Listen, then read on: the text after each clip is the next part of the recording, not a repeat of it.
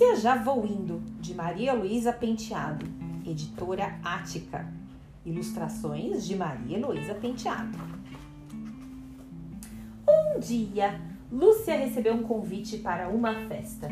Levou o dia inteirinho para ler o bilhete, que dizia assim: Chispa Foguinho, a libélula, convida você para uma festa dançante embaixo do pé de maracujá às 8 horas da noite do dia 30 de janeiro. Comes e bebes, muita música, muita alegria, tudo do bom, do melhor e de graça. Mal acabou de ler, Lúcia já foi se preparando para a festa. Queria se pôr a caminho imediatamente, embora faltasse ainda uma semana.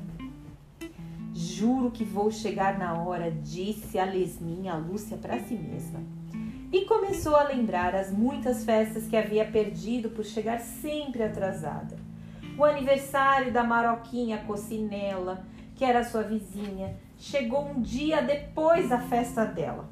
Ao casamento do grilo João das Pintas com Sara Pintada, chegou tão tarde que foi encontrar o casal já com um filhinho. Nesse instante, o relógio da sala bateu três horas da tarde e Lúcia teve um sobressalto. Pois não é que já perdera duas horas só pensando naquelas coisas? E começou a se arrumar afobadamente. Pôs na cabeça uma peruca de cachinhos com um laçarote de fita cor de laranja e com isso perdeu um dia inteiro. Encheu uma cesta com brotinhos de alface para ir comendo pelo caminho. E lá se foi mais um dia. Deu corda no relógio para que não parasse na sua ausência e outro dia perdeu. Só faltava fechar a casa e ela perdeu nesse serviço mais um dia. Enfim, a molenga se pôs a caminho, tendo exatamente três dias para chegar ao pé de maracujá, que não era muito longe. Chegou o dia da festa e ela ainda estava andando. Pelo caminho encontrou muita gente que também ia para lá. Viu Dona Issá com a cinturinha apertada num cinto de fivela de ouro, de braço dado com o marido de camisa listada e boné.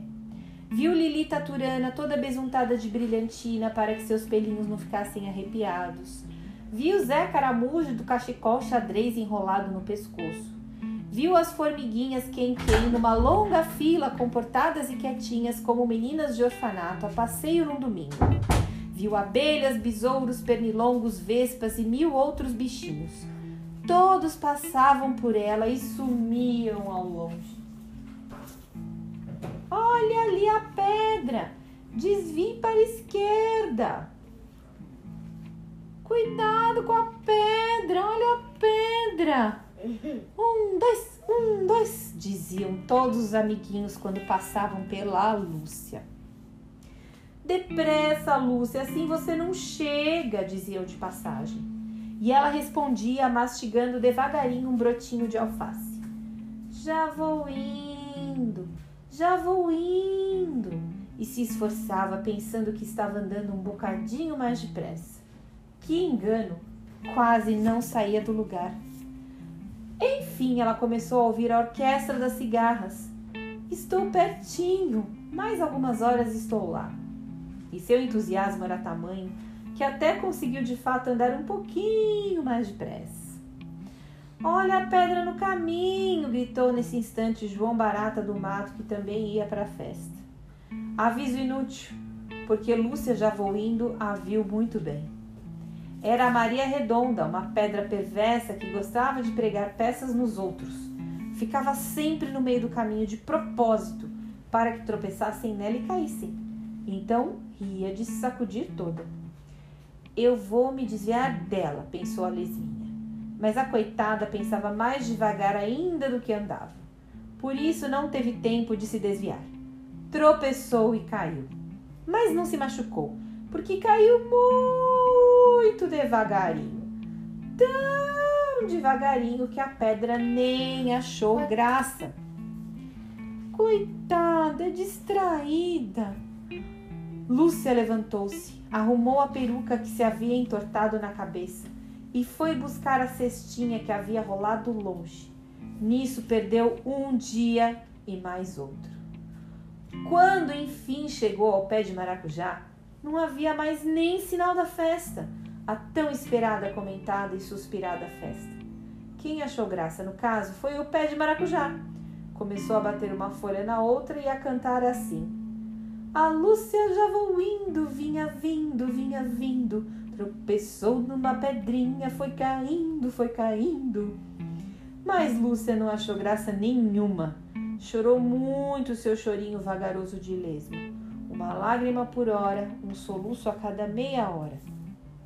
Chorou, chorou, chorou, mas seu choro manso não conseguiu acordar a libélula chispa foguinho, que dormia cansada da festa. Ela só escutou o chorinho da lesma no outro dia quando acordou. Que será isso? A libélula disse e foi espiar. Viu a pobre Lúcia chorando, compreendeu tudo e ficou morrendo de pena. Foi buscar uns docinhos que sobraram da festa e ofereceu-os a Lúcia. Conversou bastante com ela para ver se a consolava e nada. Lúcia, já voindo, continuava com seu choro em câmara lenta e depressa a libélula se cansou. Numa última tentativa, ela disse: Sabe, Lúcia, quem vai dar uma festa agora é você. Sendo a festa na sua casa, é impossível você chegar atrasada. A Lesminha ficou pensando naquilo e, como pensava muito devagarzinho, a libélula chamou as irmãs e, ligeiras como foguetinhos, foram à casa de Lúcia, prepararam tudo e distribuíram os convites. E zum, zum, zum, as libélulas fizeram tudo bem rapidinho. Credo, a família da libélula era toda elétrica. Zastraz e tudo ficou pronto. Só faltava colocar a Lúcia dentro de casa para receber os convidados. Enquanto isso, Lúcia já voindo, que já tinha acabado de pensar, estava encantada com a ideia. Vinha vindo mais depressa que podia. Talvez dentro de alguns dias, se não tropeçasse outra vez na pedra Maria Redonda, estivesse em casa. E a libélula Chispa Foguinho tinha agora um problema. Os convidados já estavam chegando e a festa não podia começar, porque a dona da casa estava fora. Como trazer Lúcia o mais depressa possível? Cric! A libélula deu um estalinho. Já descobrira a solução. Num abrir e fechar de olhos, explicou tudo às irmãs e foram buscar a Lúcia. Puseram a molenga em cima de uma folha de capim e vieram voando, trazendo a folha pelos ares. Danadas como elas são, em dois minutos a lesma estava em casa. Isso apesar de ter caído da folha três vezes. Foi assim que, maravilha, pela primeira vez na vida, Lúcia já voindo assistiu a uma festa inteirinha, do começo ao fim.